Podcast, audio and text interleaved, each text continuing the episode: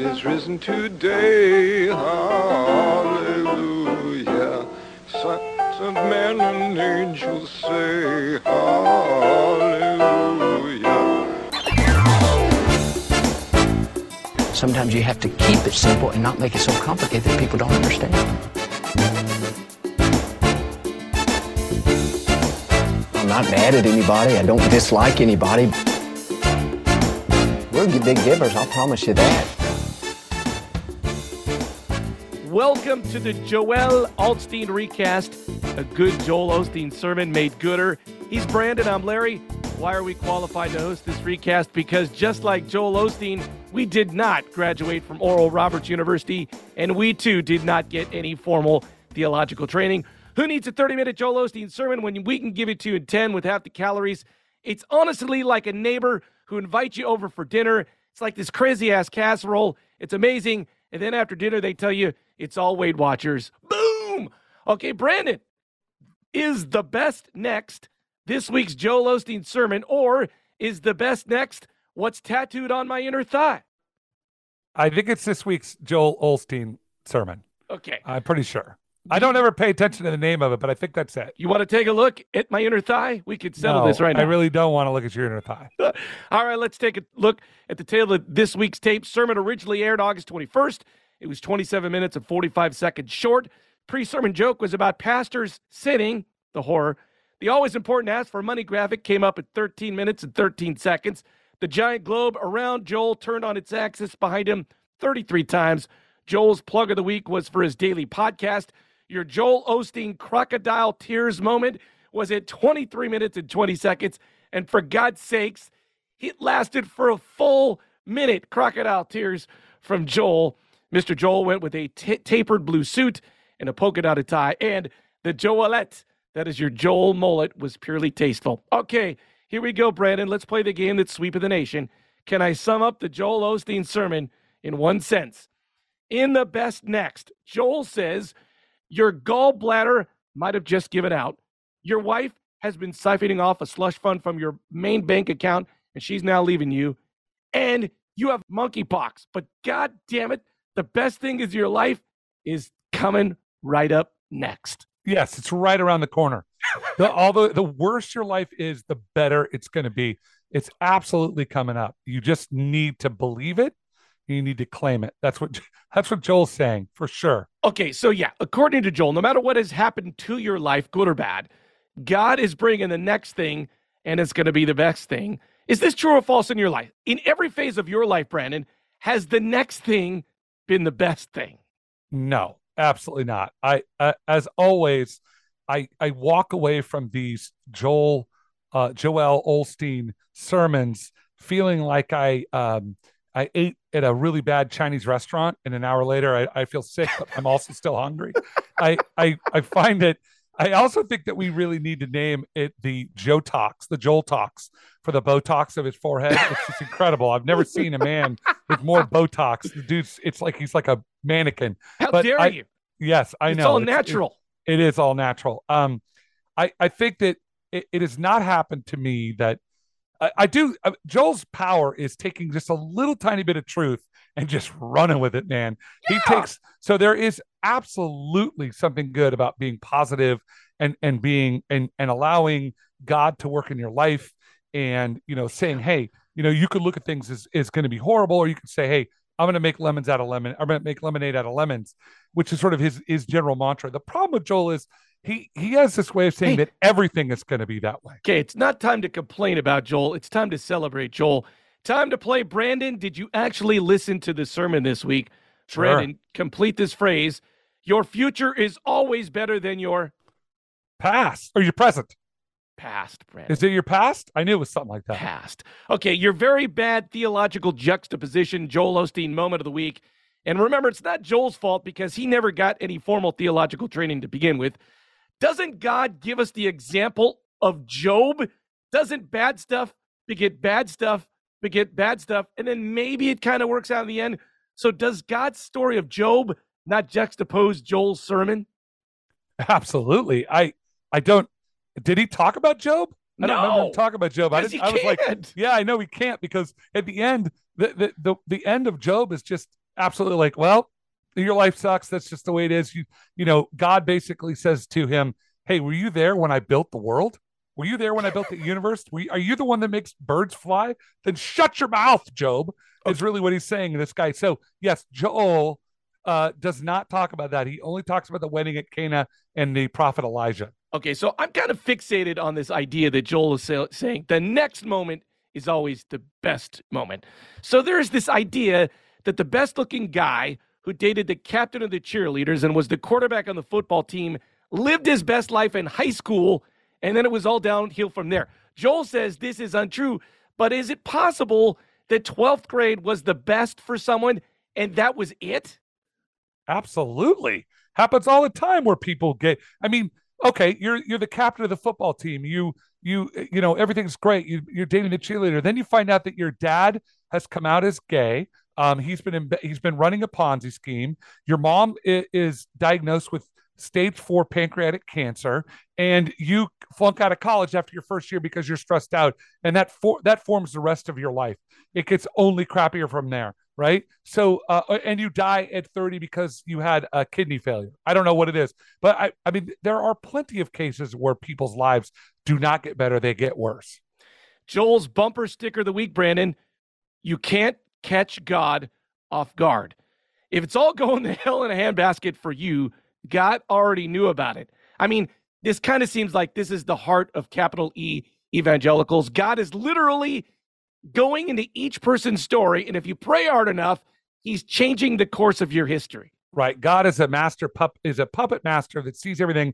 And if you just click the right box, he's gonna step in. He, he's literally sitting there waiting. He's like, wait, wait, are they gonna are they gonna do are they gonna that's it? I know I'm gonna change their life.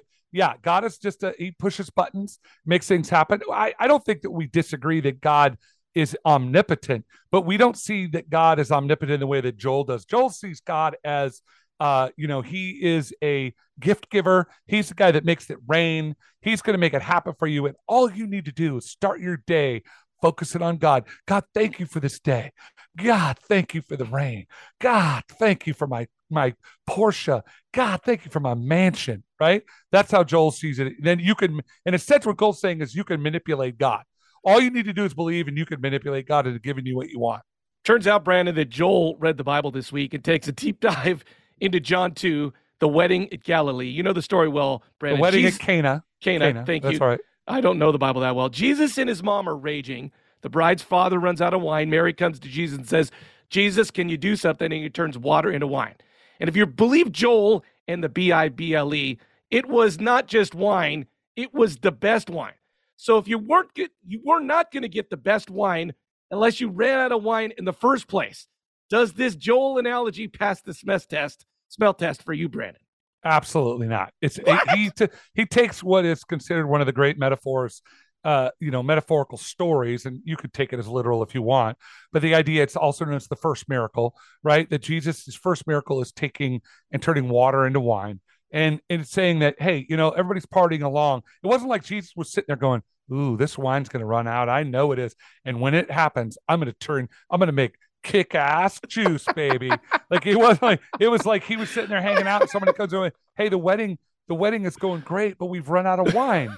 Um, and Jesus like, oh, okay, go take that that those buckets over there and and and they're go fill them. And it turns out they turn into wine, right? And it, and it is the best wine, right? He says you don't put you don't put uh, new wine in old wine wineskins. Where this idea comes from, it, it most theologians would say that this is a an example of the fact that Jesus is there to make our lives better and that he was human, right? It was at a party. They were drunk, dude. They were partying down and they were drunk. It wasn't about like, hey, let me give you, I'm going to give you some Chateau du Neuf wine here and it's going to be the best wine ever.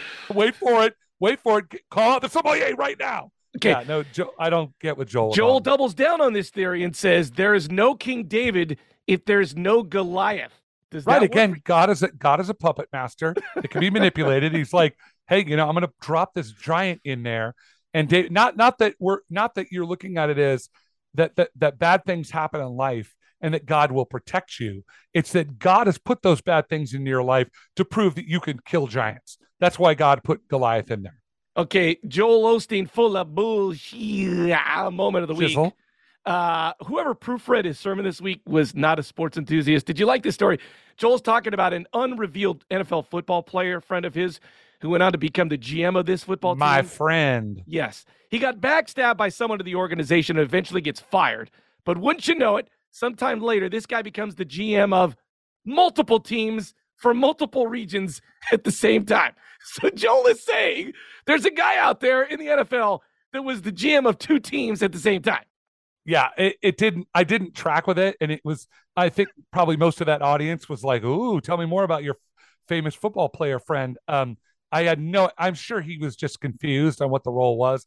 It was probably like pers- player personnel development, and and then it was changed. I don't even know. I, I I do believe he probably knows some dude because he's Of course, you know he's does. rich and he and probably was a Houston oil or a Houston Texan and whatever because that's where he lives and Joe you know rich people and famous people love to be friends with each other. I'm my good friend is this mega pastor. My good friend is this pro football player. Uh, I thought the best part about that example was not that this guy went and became the GM of multiple uh, of region. It was a region, right? Became of a region. That wasn't the bad part. The best part was when, hey, you know that guy, that that mean guy that kicked him out, that eventually fires him. He got his comeuppance. He he was he was publicly, you know, lambasted. Right. That was the that was my favorite part. But you know, God will punish those bad people. the good news for that guy, though, is the next best thing is coming after he got fired as well. Um, let's kick it old school with Joel. He reaches back to 1 Kings 17 and the starving widow who has exactly one meal left for her and her son. And right before she's about to crack open that last can of baked beans, the prophet Elijah says, Give it to me. And would you know it? She does. And the drought goes away across the land.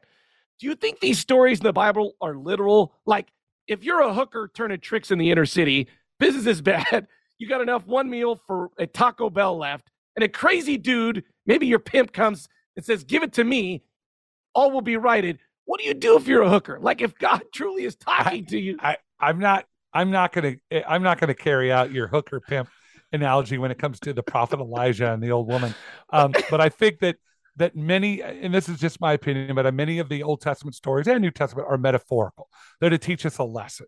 And the idea of this was that it doesn't it doesn't matter how much you have, we give of what we have. And we will be blessed for giving. That's what Joel was trying to say. That's what this story is trying to tell the, the the Jewish people is that you know even when you've got very little, if we give of ourselves, we will be blessed because of it. That that's that's that's what that typically is is understood as. let's drink the Kool Aid with Joel.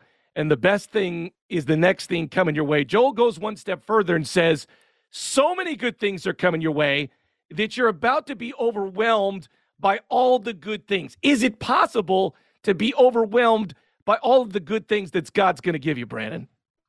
I I guess it is all things are possible for sure. Okay.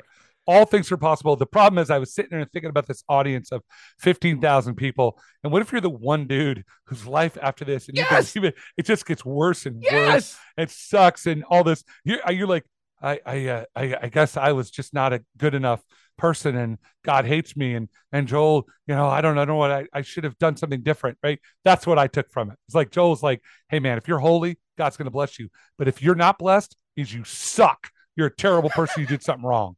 My favorite analogy about all this is they asked Tiger Woods like maybe 10 years ago, like, hey, is this, are you living your best life? And it's like, no, my best life was when I was a junior in high school. My mom drove me around. She cooked all my food. I didn't have any responsibility. Like even Tiger Woods acknowledged he's got a billion dollars in the bank. Like his 12th grade year or his 11th grade year was the best year of his life. And it all got worse. yeah I- don't i don't like to get into the the the idea of when is my life good or bad um i feel like i am truly living my best life right now but not but it's never going to be perfect and that's what joel's problem is he doesn't he has no ability or willingness because he does want money from these people and he's selling something right he has no ability to say hey you know what sometimes your life isn't going to get better but god's going to be in that with you he never says that ever Let's take this down the finish line. Brandon, should you be satisfied? uh with what Whatever Joel thinks you should be satisfied with. I don't think he's saying that. I think he's saying that you're going to get the greatest, best thing ever. You know, if you if if this was good, that's going to be way better. So when your girlfriend leaves you, a hotter chicks coming along. Don't Yes, worry, right? sweet. When you get fired from your job, you're gonna next thing you're gonna be a CEO of the next company, you know, or you're gonna be the general manager of seven different professional football teams, right? Playing against each other. I mean, I think that's what Joel's saying. Brandon, is health, strength, peace, and joy all coming to you by Thursday? Uh, without question, if I just believe in what Joel says, it will. Brandon, are you at the end of your rope? And does that mean the next is best? Yes, for sure. Joel says it, then goes on TV, and then it is. The next, the best is next. Unless you're a co- in a coma, you need a kidney transplant, or your mom has dementia and she's going to live for 10 more years.